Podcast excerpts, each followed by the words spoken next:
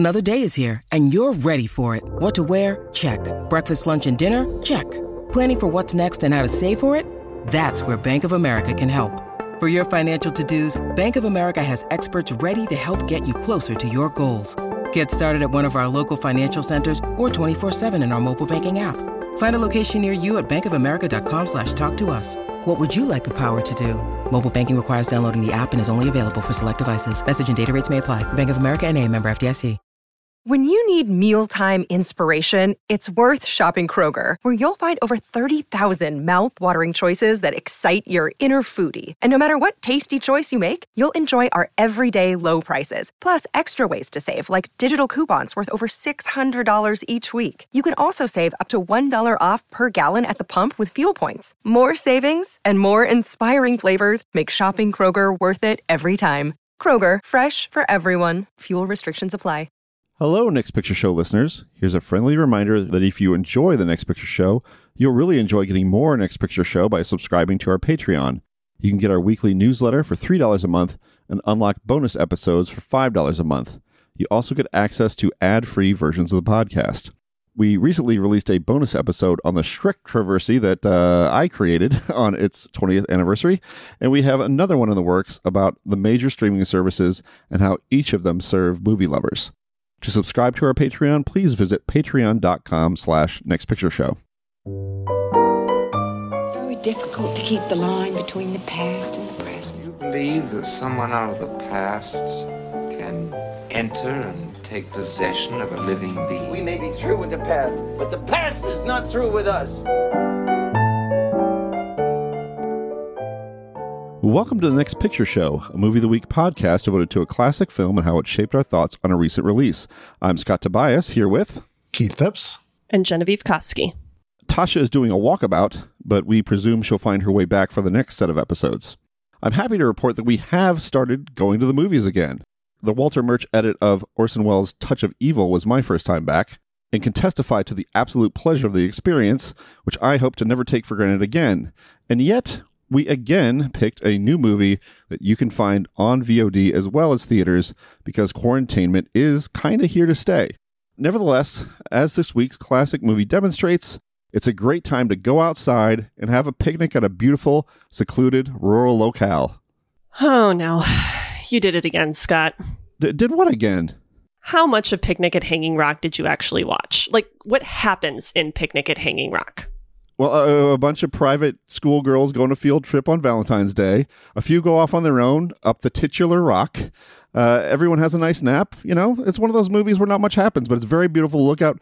Peter Weir, great director, very underrated. He loves making movies outside. You also took a nice nap, didn't you? I admit I drifted in and out, but I think I got the gist of it. Scott, you did not get the gist of it. Come on, this is a professional podcast. Our listeners count on us to see the movies we're talking about on the show. It's the least you can do. You can't bluff your way through that. Well, I think this is one of the seminal works of the Australian New Wave. Don't you agree? Where would you put this in your Peter Weir rankings? Better or worse than Gallipoli? No, you're not going to get out of this through empty superlatives and list-making, Scott. But that's how I've done my job for years. Fine. I'll watch the last hour and 20 minutes of the film. Just hang tight, everyone, and talk amongst yourselves.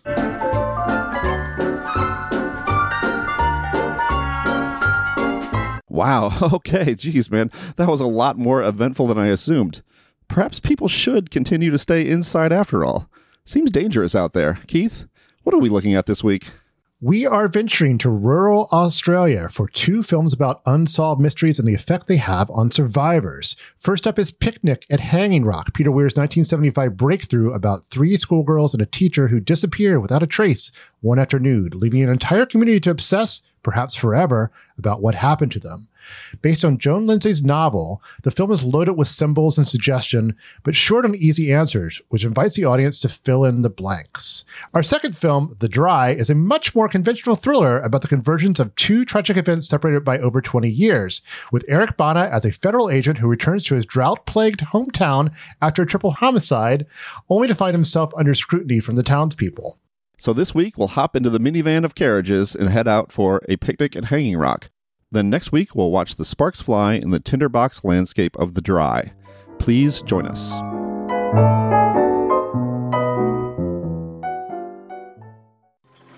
girls. Good morning, Mrs. Appelmiller. Well, young ladies, we are indeed fortunate in the weather for our picnic to Hanging Rock. I have instructed Mademoiselle that as the day is likely to be warm, you may remove your gloves once the drag has passed through Wood End. You will partake of luncheon at the picnic grounds near the rock. Once again, let me remind you, the rock itself is extremely dangerous. You are therefore forbidden any tomboy foolishness in the matter of exploration, even on the lower slopes. Miranda! Miranda! Miranda, don't go up there! Come back! What we see and what we seem are but a dream. A dream within a dream. With that piece of narration at the beginning of Picnic at Hanging Rock, his adaptation of John Lindsay's novel, director Peter Weir is telling the audience what kind of movie to expect, and yet it still feels radical anyway. As consumers of fiction, and as moviegoers especially, we have to have our questions answered. If something gets set up, then it must get paid off. To have a mystery that's unsolvable is a shock to the system, and it elicits an almost visceral reaction, much like the scene toward the end of the film when a girl is attacked by her classmates for not giving them the information they desperately need to know. Picnic at Hanging Rock is the type of material that's typically resistant to screen adaptation. Film typically rewards lean, muscular narratives and satisfying conclusions. It doesn't so easily accommodate internal voices or abstraction, much less the heresies of intentional ambiguity. It also requires a special filmmaker to pull it off, someone with the ability to harness film's potential for symbolism and suggestion rather than literal-mindedness.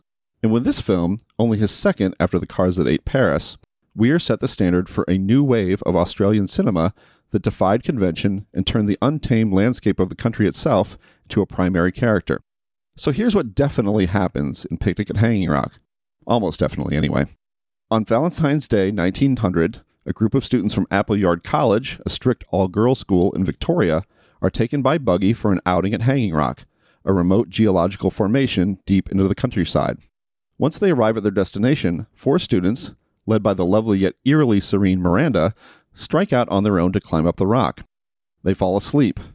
When they wake up, three of the four remove their shoes and tights and walk barefoot through a crevasse, never to be seen again. The fourth comes screaming down the rock, while a teacher, Miss McCraw, is spotted ascending the rock herself, also never to be seen again. The disappearance rattles the community. A student named Sarah, an orphan who is not allowed to join the picnic, is particularly crestfallen because of her infatuation with Miranda. The strict headmistress, Mrs. Appleyard, is dealing with frightened students and a wave of parents who want to pull them from school. A young man named Michael, who witnesses the girls' ascent that day, becomes so obsessed with finding them that he nearly dies trying. And when one of the missing girls comes back, she cannot remember a single thing that happened. Picnic at Hanging Rock does not solve this mystery. There are no bodies to find and no trail to follow. And in the closing minutes, we're left to scratch our chins some more over an incident involving Sarah and Mrs. Appleyard.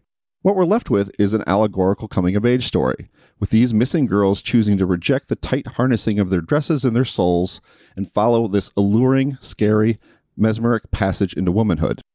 Beyond the sensual wildness of the natural setting, with its poisonous ants and venomous snakes, Weir isn't shy about emphasizing phallic and vaginal imagery, or the power a sexually confident woman like Miranda wields over both Sarah and Michael. The irony is that death, such as it goes, becomes associated with Appleyard College more than whatever happened at Hanging Rock. Sarah is not fortunate not to have gone to the picnic. She's merely left behind.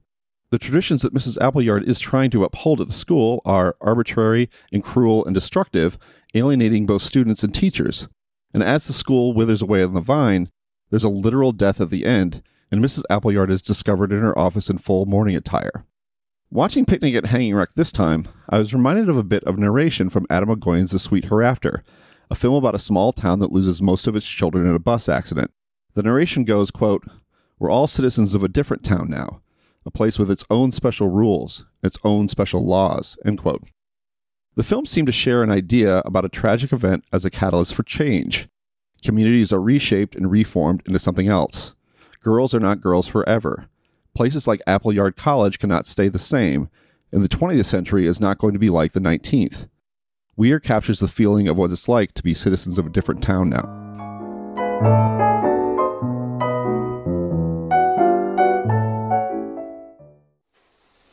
I hope you've learned your poetry, Sarah. Sit up straight, child. Hold your shoulders back. You're getting a dreadful stoop. Well, have you got your lines by heart? Well, have you? I can't. It doesn't make sense. Sense? You little ignoramus. Evidently you don't know that Mrs. Felicia Hemans is considered one of the finest of our English poets. I know another piece of poetry by heart. It has ever so many verses, much more than the Wreck of the Hesperus. Would that do? What is the name of this poem? An Ode to St. Valentine. I'm not acquainted with it. Where did you find it? I didn't find it. I wrote it. You wrote it? Love abounds. Love surrounds... no, thank you, Sarah. Strange as it may seem, I still prefer Mrs. Hemans. So, first question, of course, what is your history with Picnic at Hanging Rock, and how does it look in the year 2021? I've seen this film a bunch of times now, although I don't think I saw it until it was released on DVD by Criterion, whenever that was. But it's a film I have come back to several times. I'm a great admirer of this film. And if you asked me to tell you what was going on or explain it to you, I never could. And that's not really a problem for me. I'm really afraid to break this to you, but we're going to ask you that stuff. No, but you know what? I'm very comfortable with this film being one of the sentence of this film never closed. There's no period at the end of it. There's no punctuation. It's a film not to be talked about in many ways, but not necessarily one. It resists the sort of the internet era desire to be decoded and understood in that way. Yeah, I wouldn't even call it a sentence, because that implies more structure than I think is evident here. It's more it's kind of like an E.E. Cummings poem, of a movie. But this is a movie I hadn't seen before and have been wanting to catch up with for a long time. I do remember editing your review of it back at the Dissolve, Keith. So you did at one point explain what happened in it to some extent in review form. But yeah, it was one that I was always really curious and eager to catch up with, in part because I had heard over the years, maybe in that review, maybe elsewhere, that it was a big influence on Sofia Coppola, particularly the Virgin Suicides and Marie Antoinette, which are probably my two favorite Coppola films. Sorry, Lost in Translation, but that's me. And I'm a sucker for any movie where women wear gloves and straw hats. So it was, it definitely seemed like a movie that I should see, but it's also a movie that I feel you need to, it invites a certain frame of mind. And here is where I will admit that I was probably not in the best frame of mind for this to be my first viewing of Picnic at Hanging Rock, in part because I was viewing it through the context of this pairing and looking for connections and looking for things to talk about rather than just sitting there and experiencing it. And I think that is almost certainly a better way to experience this film for the first time than, in a sort of studying capacity. Not that there's nothing there to study. There's certainly a lot of thematic interpretation that your brain kind of has to do as you watch. But, I don't know that I wanted to be doing that thematic interpretation as my first introduction to this film, because it is so beautiful and it is so kind of almost visceral in its appeal and in its horror. I think this does kind of function as a type of horror film, albeit one that I am very capable of of sitting through. But yeah, I think the impulse to graft meaning onto it for the purposes of having a discussion about it kind of makes it more difficult to engage with on that more kind of elemental level that I think this film probably needs. Yeah, that makes sense. I mean, in terms of history, this was one that I saw quite a long time ago. You discover certain movements, you discover the Australian New Wave, and you work your way through some of the major films. And this is, one of the, seminal works of that era and that of Australian cinema. So I was naturally drawn to it, but it has been had been quite a while. And, as far as, we'll get into the pairing later, but, after seeing, we kind of did this on we had read good reviews of The Dry, and then some of those reviews had mentioned Picnic at Hanging Rock. So it was kind of like, this is it. This is our chance to do Picnic at Hanging Rock. Let's do it. And none of us had actually seen The Dry. And I also, like you, Genevieve, saw The Dry first before I revisited Picnic at Hanging Rock. And, you know, my impression was like, well, you know, there are ways they connect in ways with which they absolutely have nothing in common at all. And in terms of their approach. So I think I was able to abandon that a little bit and kind of give in a bit to Picnic at Hanging Rock, because Picnic at Hanging Rock is so immediately announces itself as a much more abstract experience, right from that opening bit of narration that I mentioned in the keynote. So in any case, I really love this movie. I love movies that are by filmmakers who have the ability to pull off something like this, because this is such a literary conceit. I mean, it is not at all shocking to learn that it's based on a novel. You would assume as much, because it's not, you know, there are not a lot of filmmakers who are that naturally given to this type of abstraction. You know, and I appreciate how much it sticks to it, and the feeling that it gives you watching it. It's visceral. I think, Genevieve, you're right in using that word to describe the film, and it's suggestive, and I find it interesting. Interesting the way that, you know, the action that happens at the Rock, and then also the contrast between that and the action within the school itself, particularly with Sarah and Mrs. Appleyard, and all these very strong themes of repression and liberation and, you know, sexuality. It's all very, it's nice to kind of like consider those ideas in this kind of suggestive way, and not in a way that kind of hits you over the head that much.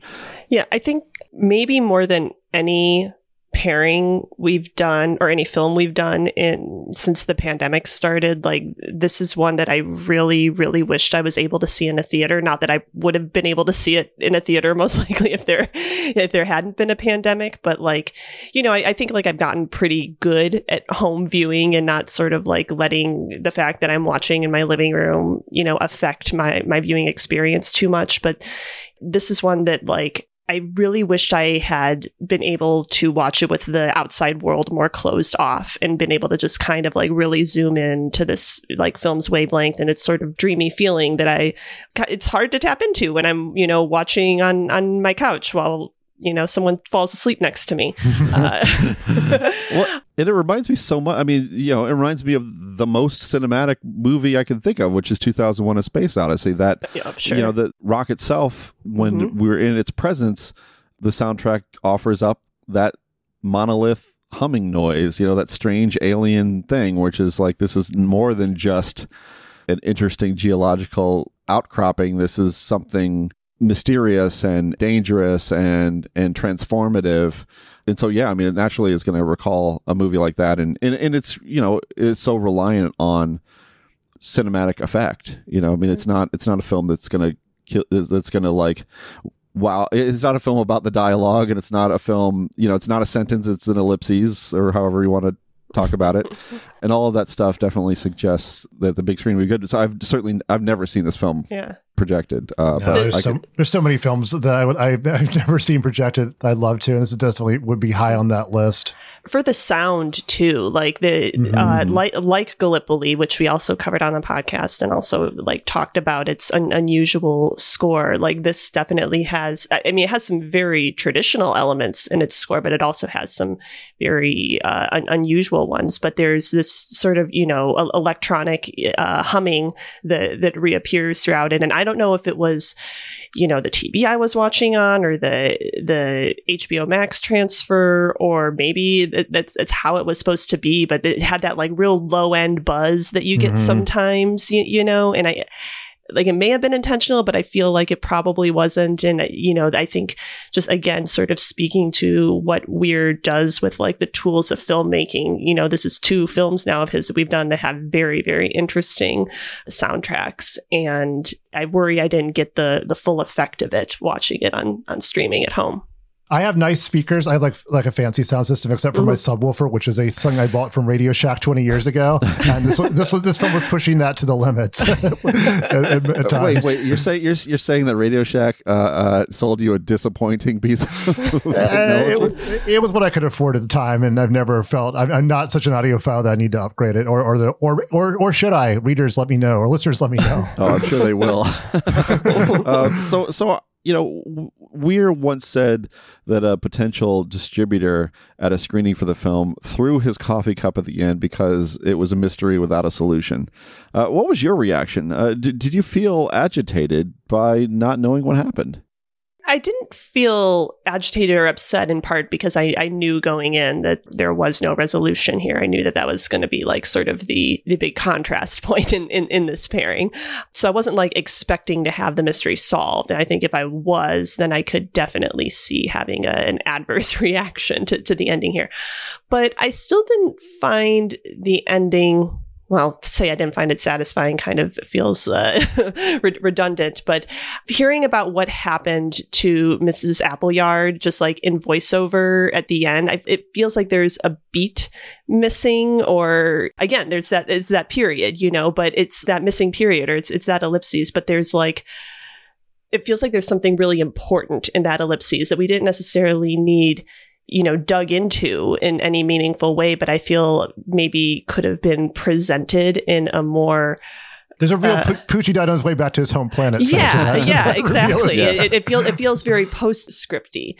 I think that's completely fair, especially because I think that the ending is already so suggestive of death, and we get that shot of Mrs. Appleyard very mysteriously, you know, dressed the way she is in her office. I mean, I think that... I don't even think we needed the postscript of what happened to her. Like, I think her being catatonic in morning wear with the school that bears her name essentially being a done deal is evocative as death. It's more evocative of death than a voiceover telling us she was found dead. Yeah, and I wonder if like it felt imposed. I haven't read anything to that effect, but it did seem like maybe the distributor, maybe somebody other than Peter Weir was like, you've got to give them something. You've got to give them some piece of information at the end here, just without, about what what happened to these characters. Even telling the audience that they weren't found would be at least some kind of conclusion. But I think you're right. I don't think putting that piece of information in the voiceover at the end services the film at all, because it does such an elegant job, kind of landing the story where it does for her. I can't speak to that detailed. I do know that Weir did rework the last act quite a bit. A lot of the stuff with the visions of Miranda, the dream sequence, and the way everyone's kind of seems to be caught up in this sort of this dream state with visions of her was an addition after they screened it the first time, which I don't know what it looked like before, but I do love all that stuff. So I think that was a fine addition.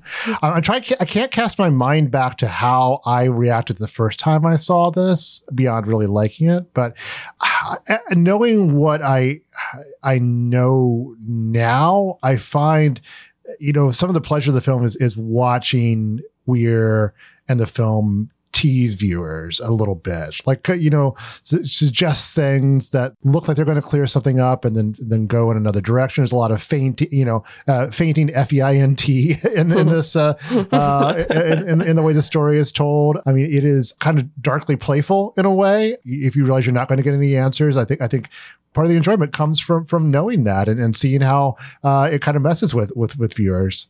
Yeah, and it's worth remembering that, this also opens with a card telling us exactly what we're about to see happen in a very, straightforward and fact-based way, I think that makes me think the sort of voiceover, because it's the detective or cop, constable, I don't know what you even call him here, but it's his voice, right, that says it, I think? I believe so, yes. Yeah. So, like, having those two very, like, just the facts, ma'am, bookends. It's like Dragnet. Yeah. Having those as bookends kind of feels like almost cheeky, move, and sort of, suggesting that there's an answer here, and then giving us a film where we don't get that answer. Yeah. I mean, the other thing too is that, I mean, obviously the girls who were at the school, the survivors, are stressed out and agitated by this mystery. I mean, everyone who survives is, but I think as viewers, we don't necessarily feel like the disappeared have gone to a worse place somehow, you know, like we don't, it doesn't seem like their fate is death or worse than death. It feels like it's like it's the opposite of that, or it's more of a, again, sort of change or transition or something. I mean, obviously they're not around, so that maybe that, yeah, but that's a negative. But you know what I mean? I mean, it doesn't feel, you know, it doesn't feel tragic to us what happens to them, or at least it didn't feel tragic to me. Yeah, I mean, all the imagery is of ascent and sort of like, you know, getting beyond the earth, and certainly like taking off the stockings. You know, this daring move of taking off the stockings is casting off, you know, a very visible sign of restriction. Although one certainly we wouldn't blink twice about today, of course, and that makes the case of Irma so peculiar. Like wherever it is she was, she's not there anymore and has no memory of it. That whole development is really fascinating to me, and as is the scene where she is publicly shunned by the other girls. Just a really scary moment. Have either of you done any reading up on the excised final chapter of the novel? Just a little. I saw the, you know, I knew about this, and I refreshed my memory you know, before this recording, and I know that it existed, and there's a plot description of it on Wikipedia, and I kind of don't want to read it. You know, I kind of don't want that whatever it was in my head. Go ahead. You can say it. Well, I think it's worth bringing up in the context of this question about like if the, you know, end of this is satisfying, or how we feel about not knowing what would happen. Because so the story is that Joan Lindsay, who wrote the novel, apparently she always maintained that it came to her in a dream, basically, and she was always, it sounds like, very cagey about the line between fact and fiction in the book.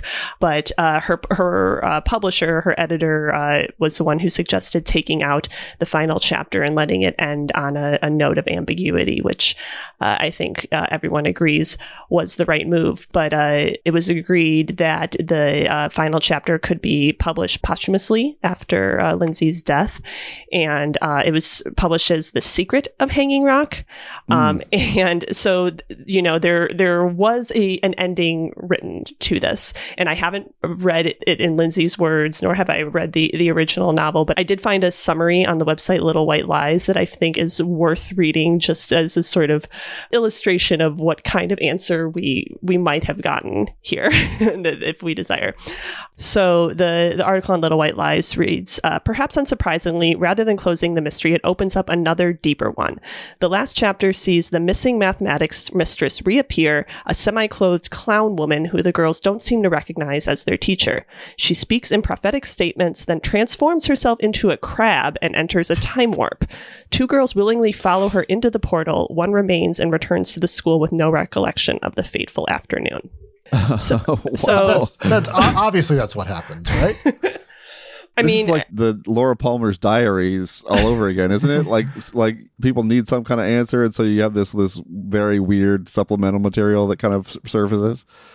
So I kind of want to dig into some of the characters a little bit, some of whom are almost, you know, symbolic, and others maybe we can kind of more grasped multidimensionally, but you know, the object of infatuation here is Miranda. What did you make of that character and what she signifies? I think it's who Sofia Coppola was paying the most attention to when she got inspired for Virgin Suicides. Mm-hmm. I mean, obviously, she's stunning to look at. She's angelic. She's a Botticelli, you know. Mm-hmm. There are a lot of very attractive people in this movie, and I think maybe in Australia generally, if I may make such a blanket statement. We love to flatter our Australian listeners. I think you're jumping to connections too soon. Yeah, right. Pretty people connection. But I mean, it's definitely a role that requires more than just being beautiful to look at. I think she has to project a certain sort of remove from the girls around her. Like even in those opening scenes at the school, when the, you know, the girls are all kind of giddy and excited for their outing. When Miranda tells Sarah, "You must learn to love someone other than me. I won't be here much longer." You know, like even like that statement and the way she says it, I feel like immediately kind of places her at this like I said, a remove, or like she knows something. She has some sort of foreknowledge, or, you know, she's just operating on a different level, an ethereal level, perhaps, you know, that is in, at that point, in very sharp contrast to all the other girls we see, you know, giddy over the Valentine's Day festivities. So, and Weir certainly amps up that feeling and how he films her and all the slow motion and whatnot. But, you know, it's there in the performance too. I mean, there's this kind of a serene self-confidence to her that she is able to project. And I think she's able to do that because, as that line suggests, she kind of knows what's going to happen, you know, and I think that it's a literal disappearance in the film, but I think we can read it, you know, as this transition into womanhood that in maturity that Sarah is ill-equipped or unable to make with her, to sort of join her in that transition. You know, in a weird way, I was just kind of rethinking this idea of it not being tragic that they disappear because of Miranda seems to know. But I guess maybe the thing that might be tragic about it is that where they're going and what they want to be and what they are transitioning into has no place, you know, in the world in which they live, right? The type of expression that they're showing, the sensuality, it's all very it doesn't fit into a world in which, you know, they're shown, you know, tightening each other's dresses. Right. Well, and you can see it illustrated again when Irma returns, and once she is, you know, well again and is leaving, and she's like presented to her classmates. Not only is she wearing bright red, which, I mean, I think it doesn't get more symbolic than that if you're viewing this as an allegory about, you know, sexuality or womanhood or variety of related themes there, but the way that the girls react to her, which is basically swarming her and yelling her and resenting her, you know, like she is no longer a part of this world. She can't return to it. So what about the people who are at Appleyard College who don't go on this trip, particularly Sarah and Mrs. Appleyard? That is more in the realm of conventional drama, right? I mean, what do you make of these characters? I mean, I loved Mrs. Appleyard's hairdo. Not only was it, structural, but I think it was symbolic. As an aside, how the hair has a lot to do with it. How old do you think Rachel Roberts was when she made this movie? Oh, just because I'm like familiar with how women over the age of 30 get ridiculously aged up in film, I'm going to say my age. I'm going to say 37. No, older. She's my age. Like, she's like 47, okay. 48, okay. Which is basically also Eric. See, not to jump ahead with the connections, but also Eric Bana's age. The Dry. One is presenting a little more fun than the other. You were setting us up with a Mama's Family situation.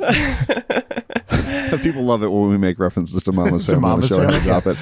All right, so Keith, let's go back to Appleyard College and talk about it. I think there's a whole drama playing out between Mrs. Appleyard and Sarah that obviously we see the beginning and middle and end of, but almost don't see all the details in between.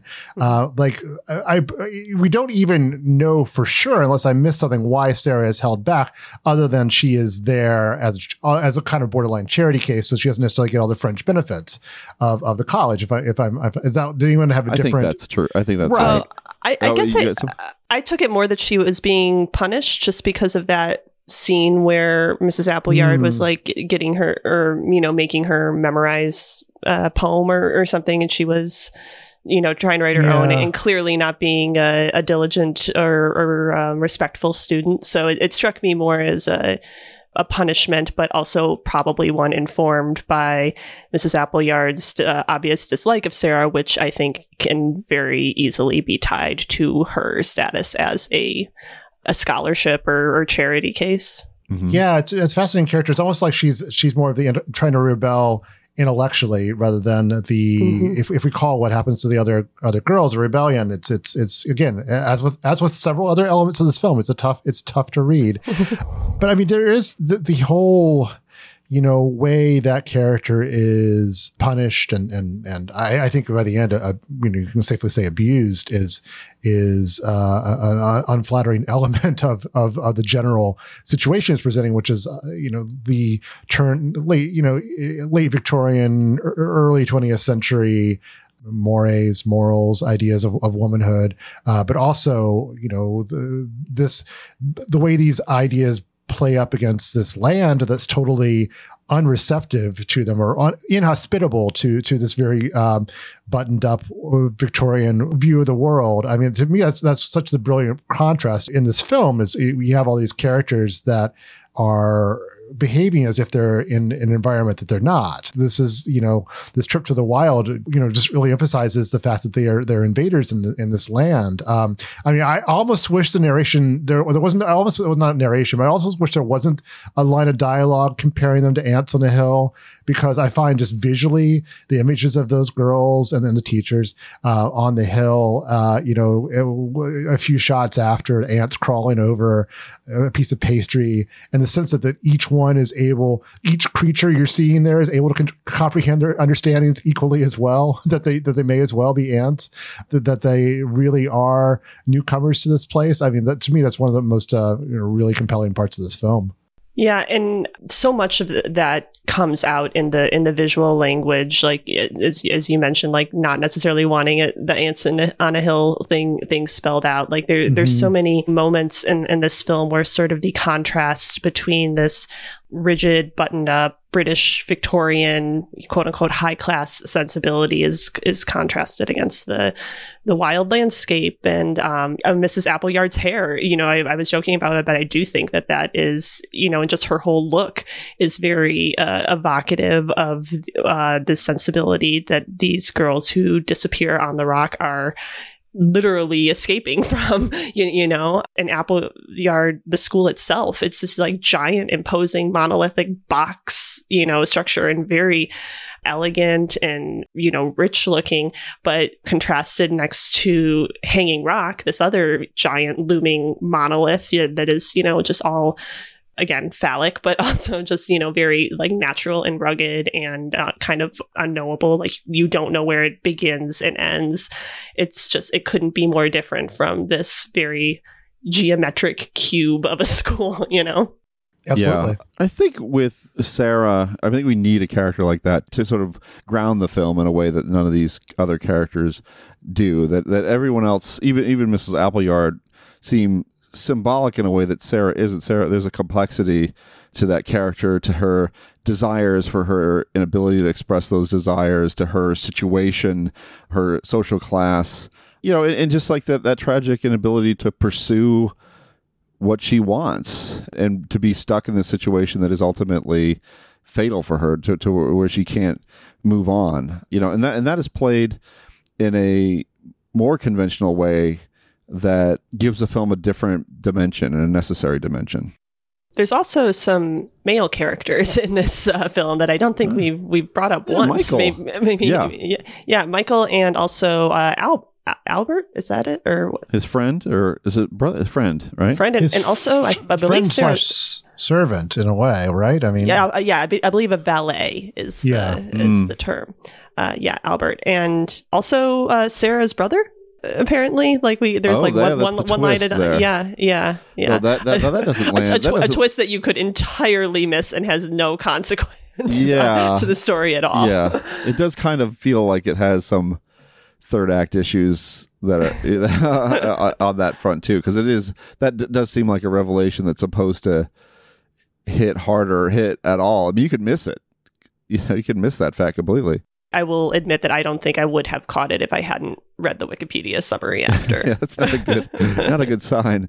But Michael and Sarah are kind of on the same page in terms of their interest in Miranda, and just their, you know, there's kind of a obsession that both of them share. I mean, obviously Michael is late to that obsession, but he follows through on it, you know, as far as he possibly can do. Yeah, I mean, seems like Michael, and again, I'm like trying to, you know, translate this all through the sort of allegorical nature of this film and like what each character is supposed to represent, not who they necessarily are as a character. But he's British, right? He and his family are like British Army, because his is it his father or his uncle is a colonel? Uncle and aunt. So I don't know what's you know. I think he's really another parentless or parent. He's someone, another character removed from his parents, as all the girls are. But, you know, even just like in his dress and his, you know, top hat and tails and everything, like he feels very sort of evocative of British sort of high class chivalry, you know, whatever. There's that scene early in the film where he and Albert, you know, watch the girls cross the creek, and Albert's, you know, kind of making some lascivious comments. And did you know, by the way, that those legs go all the way up to the bum? Yeah, and Michael's just like, you know, a little like he's not there for that discussion. So it feels like sort of his desire to rescue these girls is sort of born out of one to sort of bring them back to the cultural paradigm that they are escaping, you know, symbolically and literally here. Well, I would have interpreted it a little bit differently than that, because I think what he's saying is not what he's feeling there. I think that there is, you know, an obsession and a lust, I guess, that he's sort of following through on, rather than an impulse to retrieve them from or rescue them from. So maybe he was like trying to follow them, and for whatever reason wasn't able to.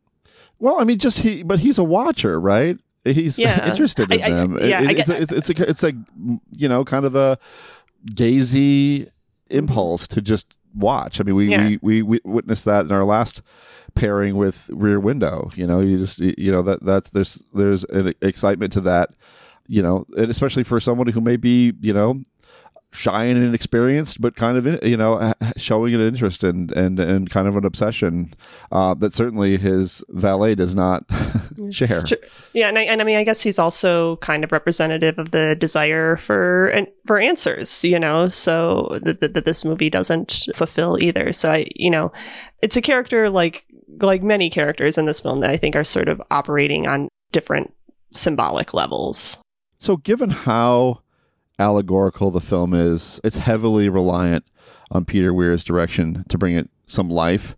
And of course, you know, as much as this film, you know, influenced a director like Sofia Coppola, this is a film directed by a man, and so there is that aspect to it as well. So I'm just curious what stood out to you about the style of the film, about what Peter Weir brings to the table.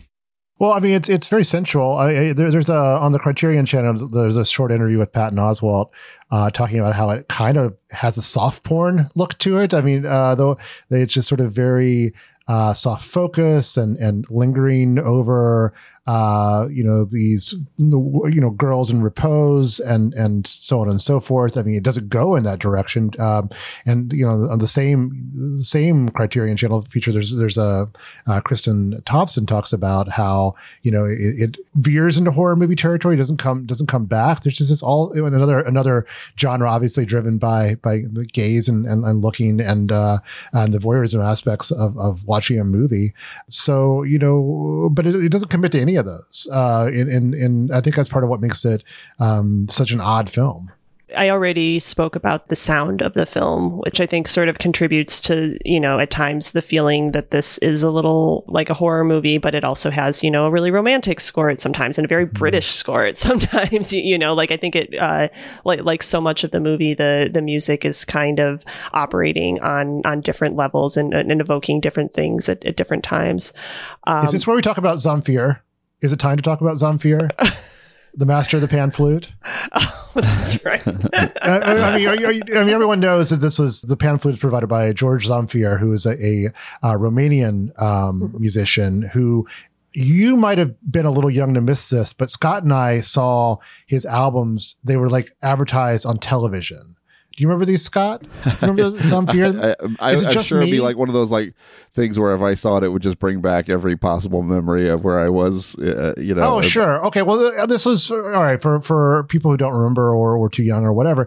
On late night television, they would sell this album called Zamfir, Master of the Pound Flute, and it was just be Zamfir playing his haunting music, and it was always pretty cheesy looking, yeah. But it sounds vaguely familiar. I'm sure it's on YouTube. We can link to it or something. Yeah, but there's probably like an SNL sketch of it or something that I've seen. Oh, undoubtedly. It was much parodied at the time. I mean, it was the sort of, I think it was pre-Susan Powder era, late infomercial, but Zamfir was a punchline for a while there. But his batting average when it comes to film scores is incredible, because I love the score. I love his contributions to Ennio Morricone's score for Once Upon a Time in America. There's a passage that turns up in Kill Bill, and I've never seen it, but he did the score to The Tall Blonde Man with One Black Shoe, whatever became the Man with One Red Shoe here in the States. Mm-hmm. I think whatever cheesiness he had at that cultural moment, I think he'll most likely be remembered more for his contributions here and to a few other films than that. Or not. Maybe he just mastered the band flute. Another thing I wanted to bring up related to the style, and this is visual, but are either of you familiar with the detail of how Weir and his cinematographer, Russell Boyd, achieved this sort of soft, glowing look of a lot of those shots? Yes, but why don't you tell us? I don't know. They're bridal veils of various thicknesses. They went into a bridal shop and ordered various pieces of wedding veil. So, a very sort of practical solution, but I think I find it amusing, and I bring it up because I think, like, even on this, what would this be, a metatextual level, there's symbolism happening here, sort of, with it being specifically bridal fabric, and this through which we gaze at these virginal women escaping the trappings of society and whatnot. I think it's I can't go so far as to say that was like intentional, but I would guess that someone made a comment on it at some point in the filmmaking. Hey, wait a minute! So you've allowed all the symbolism to just to be part of the equipment of the film. That is pretty great. Whatever they do, it does achieve a gorgeous, cinematic effect, and the sound is important, and the images are just. They recall what Terrence Malick was doing at the time. I guess we would have been doing it just the once at this point, right? Because Days of Heaven hadn't come out. But there is the same focus on nature, the same, shots of flora and fauna, they kind of give this world some verdancy in life. Those are unusual touches. And I just think there's the amount of confidence that he shows just to make a film like this is his second. I mean, I guess Sofia did hers as her first, so she's even more confident. But like this is audacious, and I think when you look at the films that he did afterwards, there's a lot of interesting similarities to how important the environment is. I mean, he's obviously an outdoorsy kind of filmmaker, but even in a movie like The Truman Show, which is, environment is important in that because it's all artificial. It's all this sort of hermetic and you long to kind of break out of it. And in here, I think it's a very inviting atmosphere. As much as it is filled with danger, as many people who die and disappear in this movie, the atmosphere of the film itself is not uninviting. It's and there are times when it just is painterly. I mean, those shots of the schoolgirls and the teachers with their little umbrellas on the at the base of the rock, sort of lounging around. I mean, you just could put that in a museum, right? It's like so gorgeous.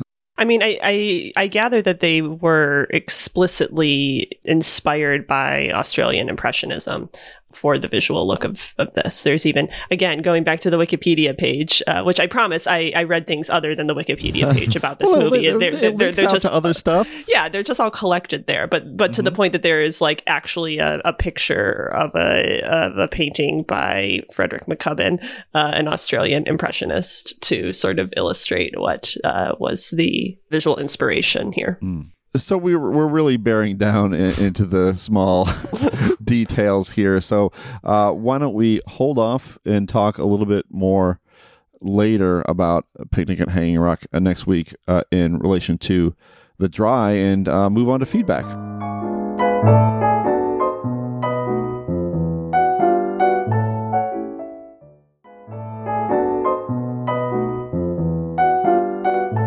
Now it's time for feedback, where we answer any questions and respond to any comments about our episodes or anything else in the world of film. First up is an email from Eric from New Brunswick, Canada, about the threat to physical media. Genevieve, do you want to take this one? Sure. Eric writes, as someone who loves going to movies, I've certainly been part of the chorus pining for the post-pandemic return of the theater-going experience. But as someone who also likes collecting movies, I've been troubled with how the ever-increasing focus on streaming services appears to be taking a toll on the production of physical media. Whether it's produced for streaming films like The Ballad of Buster Scruggs, and I'm thinking of ending things that don't appear to have DVD Blu-ray versions in their immediate future, or theatrically released favorites from the last year like The Empty Man or Saint Maud that are only parked on the streamers, the inevitability of a film getting a physical release seems increasingly inevitable. I'm curious if any of you have been or are still currently maintaining movie collections, and even if you aren't, if you have any feelings about the film archive becoming ever more ephemeral.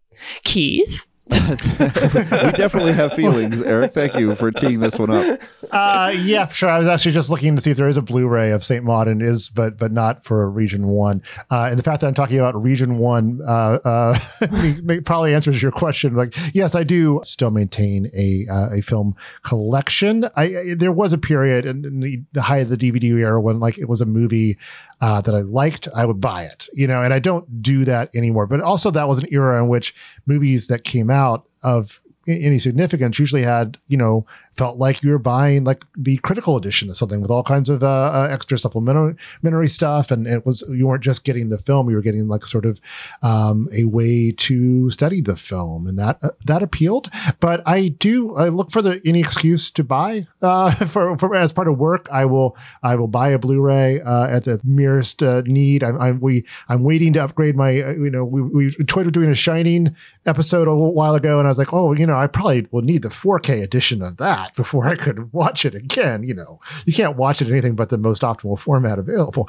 But no, I think it's important though. I mean, at some point, my collection became too big for shelves, so I have a fairly selective bit there. But I kept all the pamphlets, but I threw away most of the cases and filed the discs away in a couple of suitcase-like trunks that I use all the time. I mean, I find it completely invaluable to have that kind of thing. But I think you're right that the era of inevitable physical media releases is over. I think with the Netflix deal, we're lucky that a few like the Scorsese films and the Koran and Roma and a few other Netflix things are getting releases through Criterion, but that just seems like kind of a special sweetheart deal kind of thing. So I'd say collect them while you can. I forget at one point, Oliver Stone, who is never wrong about anything, obviously, talked about Blu-rays as the get them while you can because it's the last physical format that you're gonna have. So I'm all for that. I miss.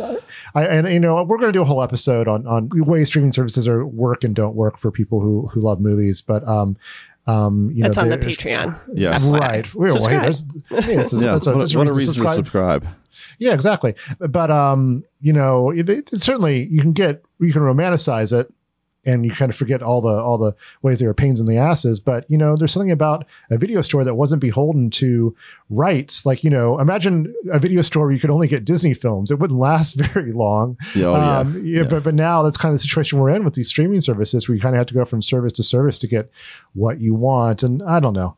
I think there's some downsides to that. Let's just leave it there. Yeah, I mean, you're paying for visitation rights on a lot of this stuff. I mean, if it just exists as Eric says, if The Ballad of Buster Scruggs, or I'm thinking of any things, which are films by major filmmakers, just exist on Netflix, or The Bash Brothers Experience, talking about, I was like thinking about, why am I even subscribing to Netflix? Oh yeah, I need visitation rights to The Bash Brothers Experience. For when you need to shake four halves of butt. Yeah. What an incredible line. Ah, so good. It's been silk robes and kimonos for me all week long singing that song. Anyway, and it's been extremely encouraging to see Netflix collaborate with Criterion on some of its major releases, just because it's like springing it from jail. These films can now exist in physical form. Nobody can control them, take them away, demand X amount of money per month for you to have visitation rights. And then the format is better. Blu-ray is still a superior format to streaming, and whether you care that much about the difference between the two is obviously an open question. But I lamented, and I'm part of that. I'm to blame for the diminishment of physical media. I do buy films on occasion, and ask for films as gifts, and get. But there was a time, when I was at the AV Club and at the Dissolve, when we were just on that kind of gravy train, right? And getting all of those Criterions and Shout Factory releases, and so I amassed this this huge collection, that I have entirely in a filing system in my garage. I'm not even done filing yet, which much to my wife's chagrin. Are you 10 years in this project at this point, Scott? Yeah, unfortunately I am, but it's really hard to do. I pared down and finished mine during the pandemic. You're very good with the intuitiveness and the drive, and me, I just get kind of lazy, but. I will say this, there is a little bit where the ones that are still around are really good. Like Criterion remains excellent, and I'm happy to remain on their mailing list. And they're still doing great discs. A lot of special features, and they're doing a lot. And Shout Factory as well. So Shout Factory is great. Arrow, which is a British company, but their stuff is distributed here, is also really good. Yeah, I think when it all comes down to it, Kino Lorber, KL Studio Classics, Kino, also we can talk about. But one thing these things have in common, I think we're also seeing. This is a larger discussion we can't get into now, but we're seeing with theaters that are coming back, I think there's a huge niche that exists now for physical media and for art house films and that sort of thing, but they're very strong, they're very devoted, they're not gonna move, right? And that makes a difference. That's how records exist. Yeah, I was gonna say Blu-rays are like the 180-gram vinyl reissues now. Yep. Vinyl outsold, was it CDs that last year? Vinyl was like the most popular physical music form in 2020 or something like that. But I still have CDs. I just bought a CD player for the first time in a while off of Craigslist. A CD player, Keith. How about that? And cassettes? What about, how are you doing with the cassettes? Are you bringing those too. Back? No, but I do. A couple years ago, I was at a garage sale and I was like, wow, that's a sweet cassette deck, and I got it for $5, and I got it home. I was like, well, what am I going to do with the sweet cassette deck? Anyways, yeah. I think like vinyl, Blu-ray, still has a future, although it may be a more sort of, boutique experience, like your Criterions and your Kino Lorber. And it's not a given that any film will get a release, but I think we will continue to get physical releases of films, but they will probably be in this more like quote unquote special context, not so much the CVS bin of $2 DVD thing as much. Yeah. But, and, I'm kind of sad about that, but also as someone who does not maintain a physical media collection, or at least a physical film collection, I do have a lot of vinyl. Like I also feel kind of hypocritical, like bemoaning it, like it is a bummer that something like, I don't know, did Palm Springs, that's like a film that I like and might want to rewatch. Did that get a physical release? I'm guessing probably not, So like, yeah, it's a little bit of a bummer, but also like, I'm not a person who rewatches films a whole lot. So I think I tend to think of buying physical forms of movies as more of like an archival project. And here is where I will go back to a point I have made on the podcast several times before, is that libraries exist and you should use them. And they very often have amazing physical media collections. I remember when we did what was the Cassavetes film we did a couple years back? Killing of a Chinese Bookie? Yeah. When we did Killing of a Chinese Bookie, like that was that's out of print, you know, like we almost didn't do it because it was going to be hard for people to see. It's not streaming anywhere. And they're not producing new DVDs of it, but they had it at my, you know, local suburban Michigan library, which has a huge room of floor to ceiling full of DVDs and Blu-rays. And it was, I think, you know, seeing that room for the first time, because I just recently moved to Michigan, it was like, oh, the video store experience still exists. You know, you just have to kind of want to go and get it in this slightly different context. But, you know, I hope everyone out there has access to a collection as nice as the one at the Canton Public Library. I mean, that's my cinephile origin story, is going to watch movies at the seventh floor of the University of Georgia library, videotapes and laser discs. And, you know, I mean, again, it was just all kind of classics, but just a massive collection. And it's nice to see that. And they're not just classics either. Like I think, like there are still people who don't stream, you know, and there are people who don't have like computers. That's why the libraries have like computers that people can come in and use. You know, like it's an increasingly smaller part of the population, but there is, you know, there are parents out there maybe who want to like show their kids the latest Minions movie and don't want to do it on Amazon, so they can go to the library and rent it. You know, it's not all highfalutin, you know, cinema archival stuff. Well, I hope for Eric's sake that there's a fine library in New Brunswick. For everyone's sake. Yes, for everyone's sake. Well, we always appreciate when our listeners share their thoughts and their recommendations. If you feel so inclined, we can feature your response in a future episode. To reach us, you can leave a short voicemail at 773-234-9730 or email us at comments@nextpictureshow.net.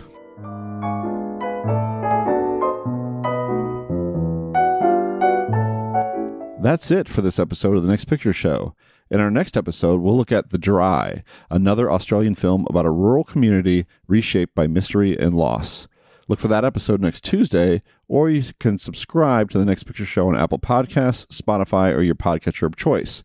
If you want to hear it without ads and while surrounded by extra Next Picture Show written and recorded content, come support us on Patreon at patreon.com/nextpictureshow.